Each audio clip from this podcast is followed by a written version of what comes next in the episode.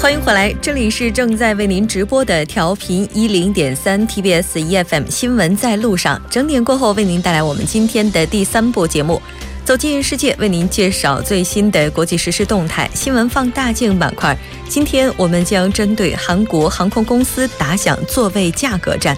美联航事件，最近的航空公司都怎么了？这样一个话题，和我们邀请到的外大销售峰教授，以及来自大韩航空公司的工作人员董亚征进行讨论。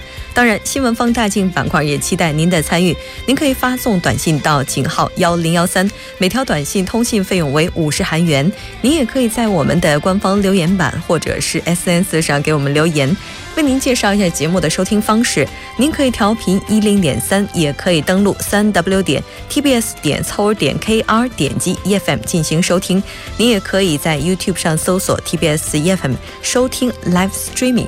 稍后是广告时间，广告过后进入我们今天的走进世界。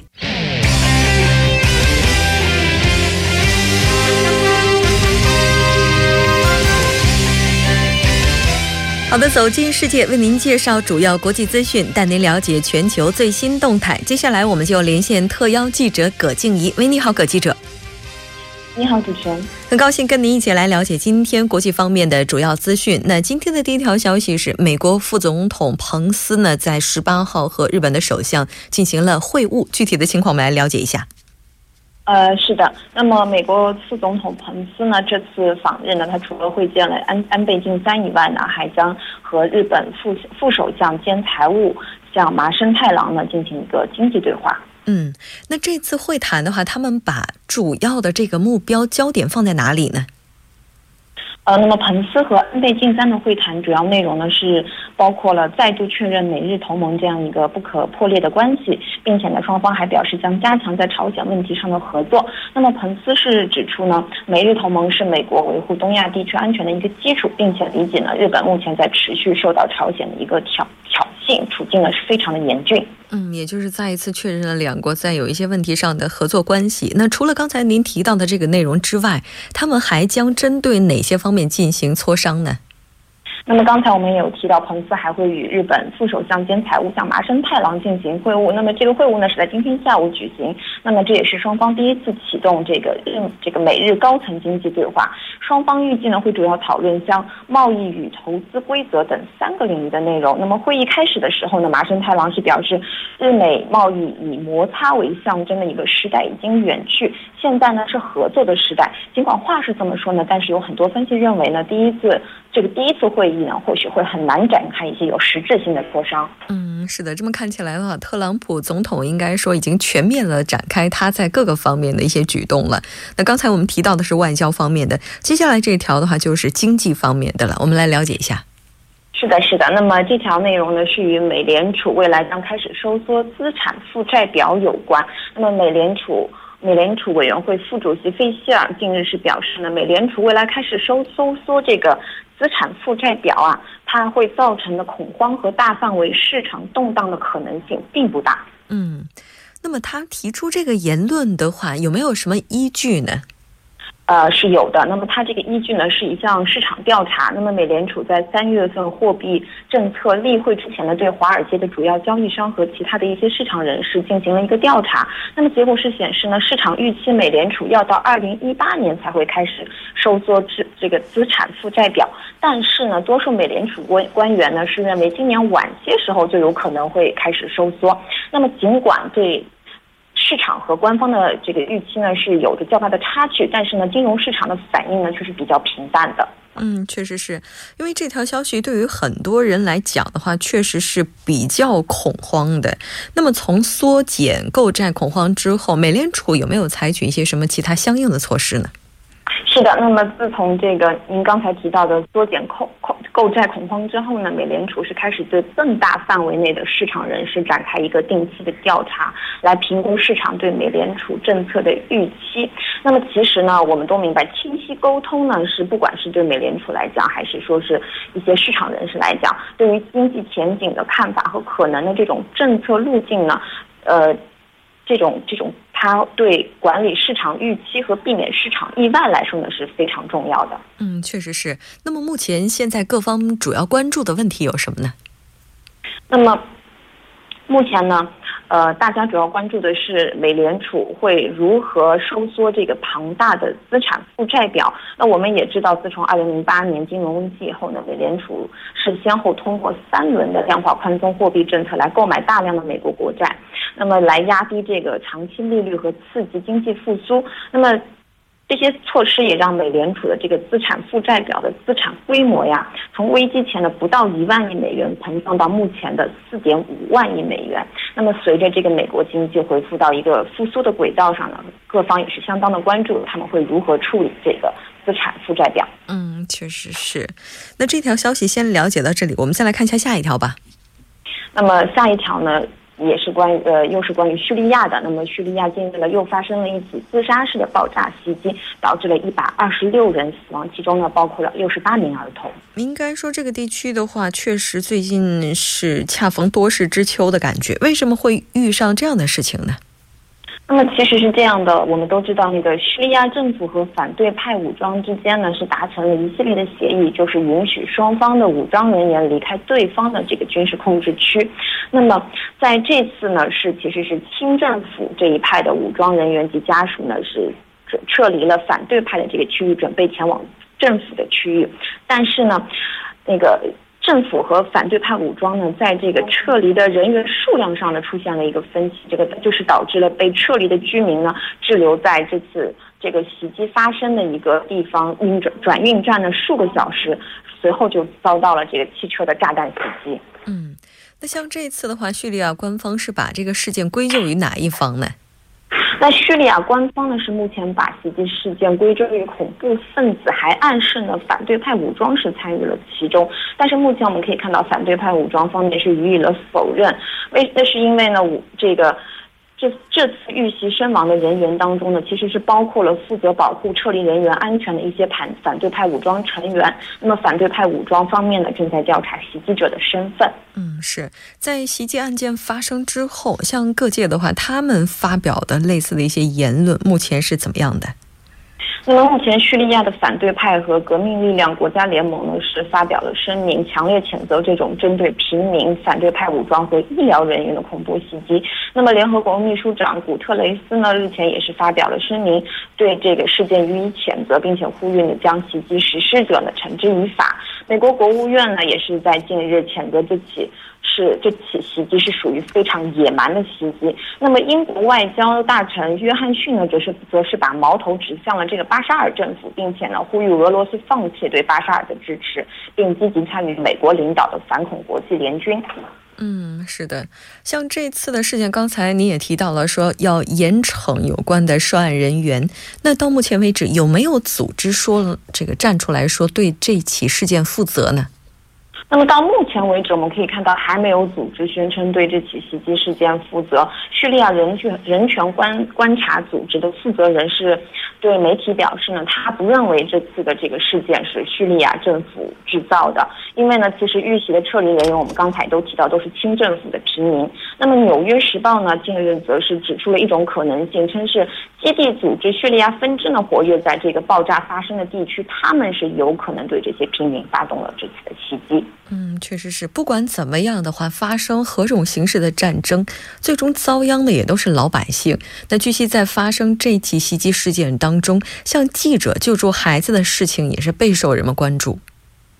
是的，是的。那么这位记者呢，其实是一名摄像摄影记者，是一名叙利亚记者。那么在当时呢，他也是。呃，遭到了这个，他正是在现场进行一个采访啊。当时爆炸的时候，他也是受到了这个爆炸这个冲击波的影响，导致的昏倒。但是他在晕倒醒来之后呢，他首先第一件做的事情就是，就是，冲就是冲向了这个事故现场，没有去拍照，而是去拯救那些孩子。那么他在当时抱着一些受伤的孩子奔往救护车的样子，还有包括他在已经死亡死去的孩子面前。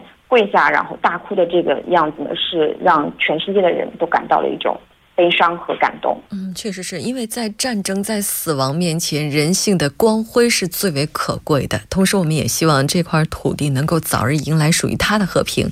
那今天非常感谢葛记者给我们带来这一期连线，我们下期再见。好的，主持人再见。稍后我们来了解一下这一时段的路况、交通以及天气信息。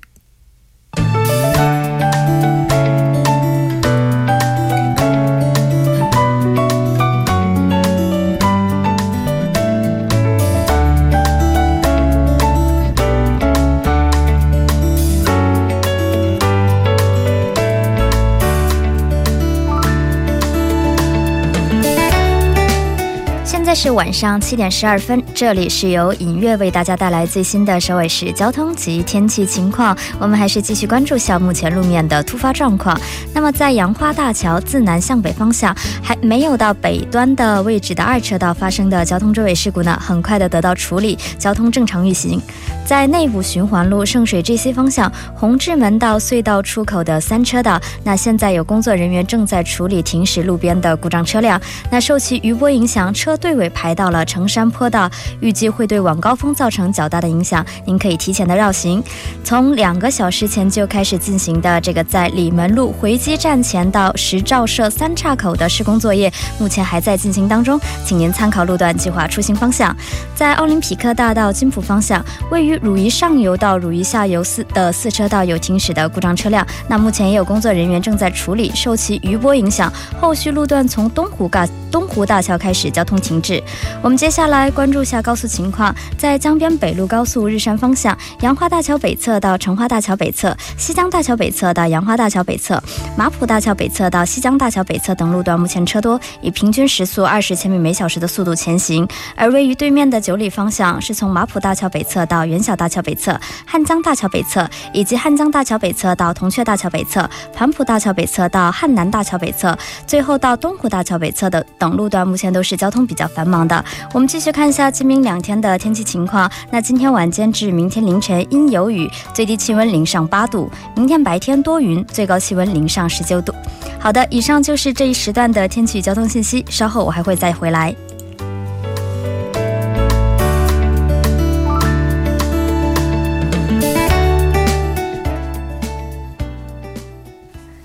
好的，欢迎回来，多角度、全方位、深入为您剖析韩中两国主要时事热点焦点，为您带来不一样的听觉盛宴。那今天我们要聊的话题呢，其实在之前已经介绍了，就是韩国航空公司打响座位价格战、美联航事件等等等等这一系列的事件呢，让我们不禁的在想。最近的航空公司都怎么了？当然，如果您对这个话题有什么想法，也欢迎您参与进来。您可以发送短信到井号幺零幺三，提醒您每条短信通信商会收取您五十韩元的通信费用。当然，您也可以在 YouTube 上搜索 TBS EFM Live Streaming，点击对话窗也可以参与进来。那今天我们请到的嘉宾呢，一位是来自韩国外国语大学的肖树峰教授，以及另外的一位来自大韩航空公司的工作人员董亚征。首先，还是请两位嘉宾来跟听众朋友们打声招呼吧。两位好，听众朋友大家好。哎，我觉得今天这一期节目的话，做的非常的赏心悦目。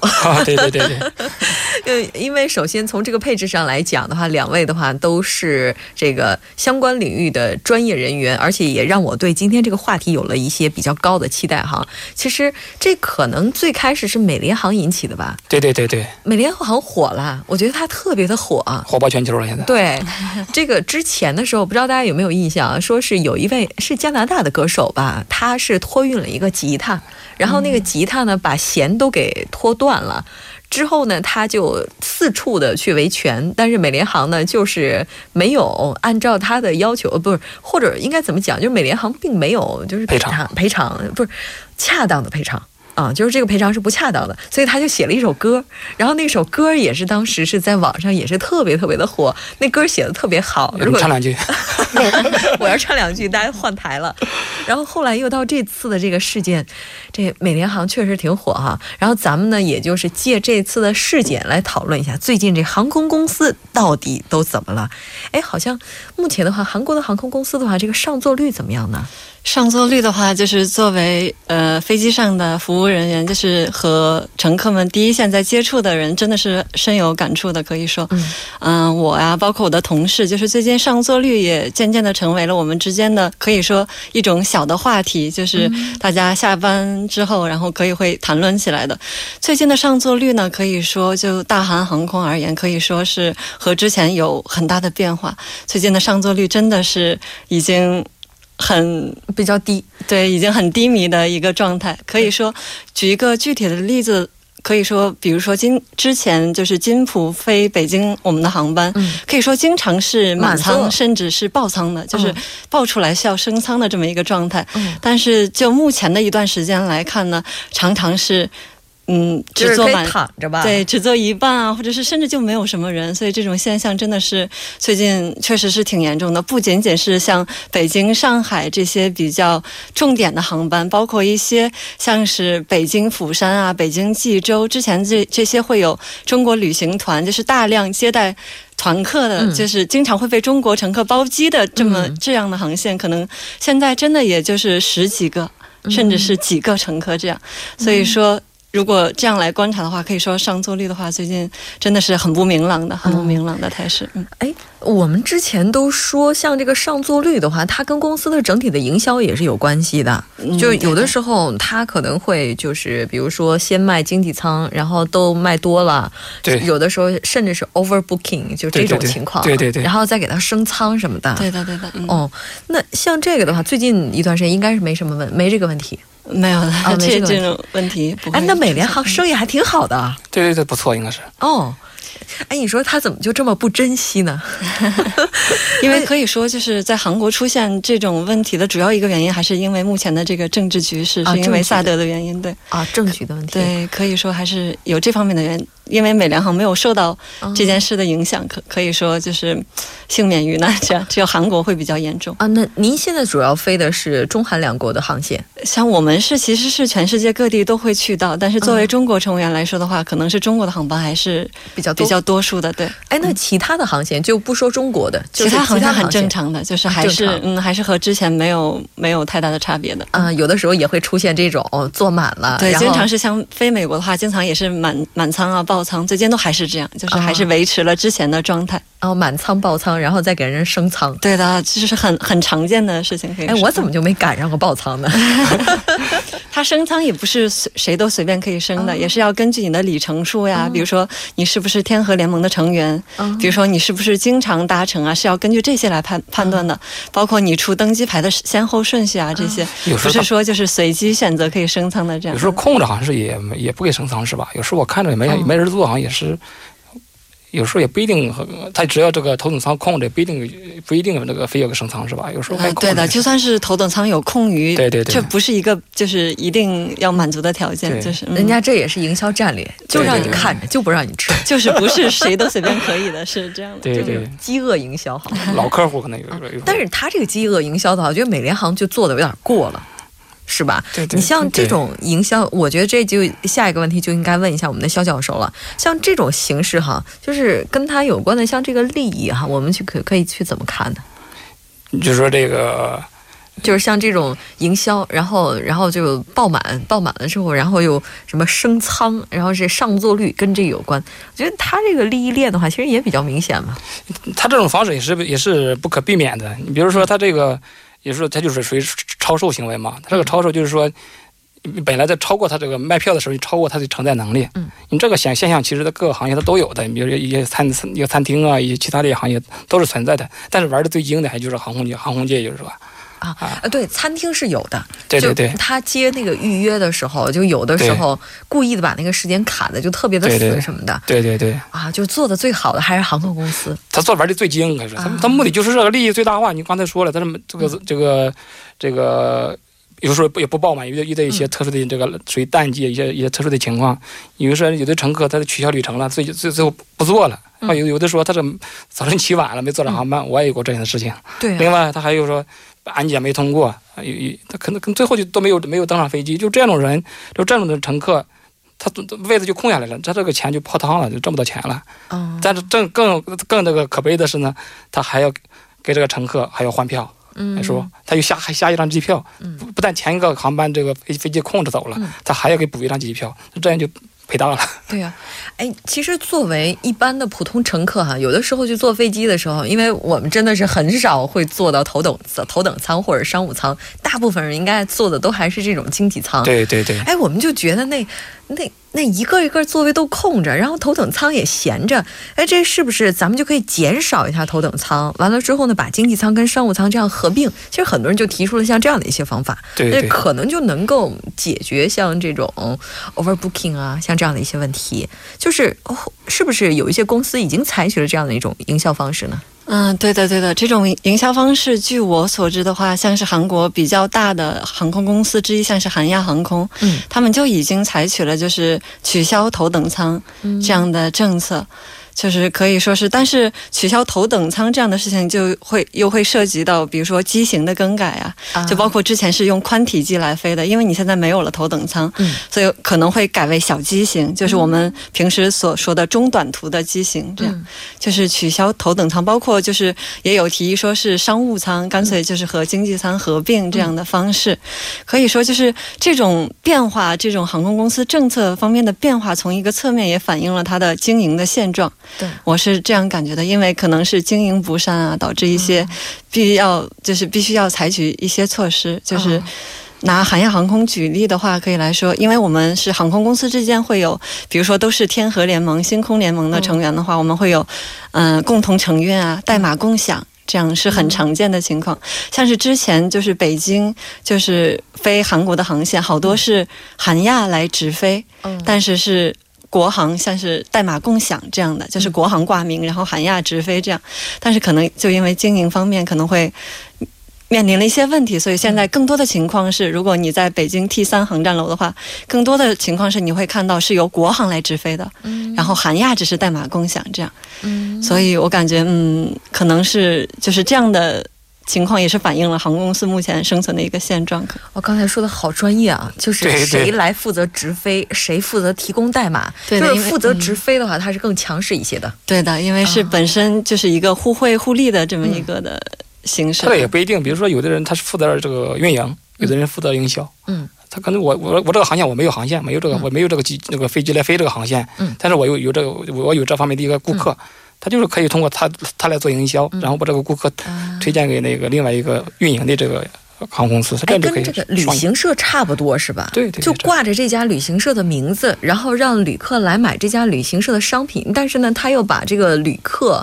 顾客以某种形式就外包给哪家公司，然后但是呢可以共享会员积分之类的。对的，就是从乘客的角度来说的话，可能是哎，我明明订的是国航的机票，为什么我上了飞机之后是韩亚航空的乘务员？这样，嗯，好多人都会有这样的疑问。其实就是航空公司就是同一个联盟里面采取的。其实它就和坐坐出租车差不多。因为我 我本来去那去机场方向，但是那边我我突然有事情不去了，我我让另外一个一个车会给我捎过去。嗯。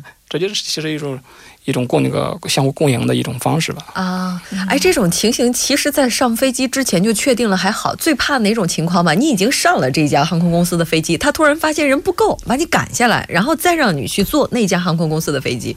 这种情况真的中间会耽误好几个小时，特别的让人讨厌哈。对对。哎，你说像这种方式，我们乍一听挺好的，取消头等舱、经济舱和商务舱进行合并。哎，对于消费者来讲的话，我们是不是会更省钱呢？教授想过，这个对于航航空消费者来说，他肯定肯定是比较好的。嗯，但是前提是有，他是不是这个这个商务，比如说商务舱和经济舱合并了，嗯，但是我付的这个这个机票钱是不是还是经济舱的机票啊？理论上说是不可能的，是吧？哎，为啥不可能呢？他航空公司也也也要赚钱啊。比如说，他这个商务舱，它这个头等舱一般可能合并的话比较困难。商务舱和经济舱如果合并的话。它这样的话，利利利益空间是有的，这个利润空间是有的，但是是比较小的。你比如说，这个它这个这个商务舱的这个机票价格和这个经济舱比比的话，它差距很大的话，你比如说这个周末从仁川飞到美国纽约的话，这个来往返机票的话，它经济舱是二百万韩元，但是如果商务舱的话，就可能六百多万，它是这三倍，但是头等舱的话可能一千二百多万。它它之间就是一个是一个的三倍，这这这差距这个经济舱和头等舱的比的话，那就是六倍六倍的差距。他把这个商务舱合并成经济舱，它这个价钱是怎么怎么测定的？这是一个一个重点的问题啊。也就是说，它这个利益空间的话，就有可能会进一步的缩小，然后把这部分的差价全部再转嫁到乘客身上。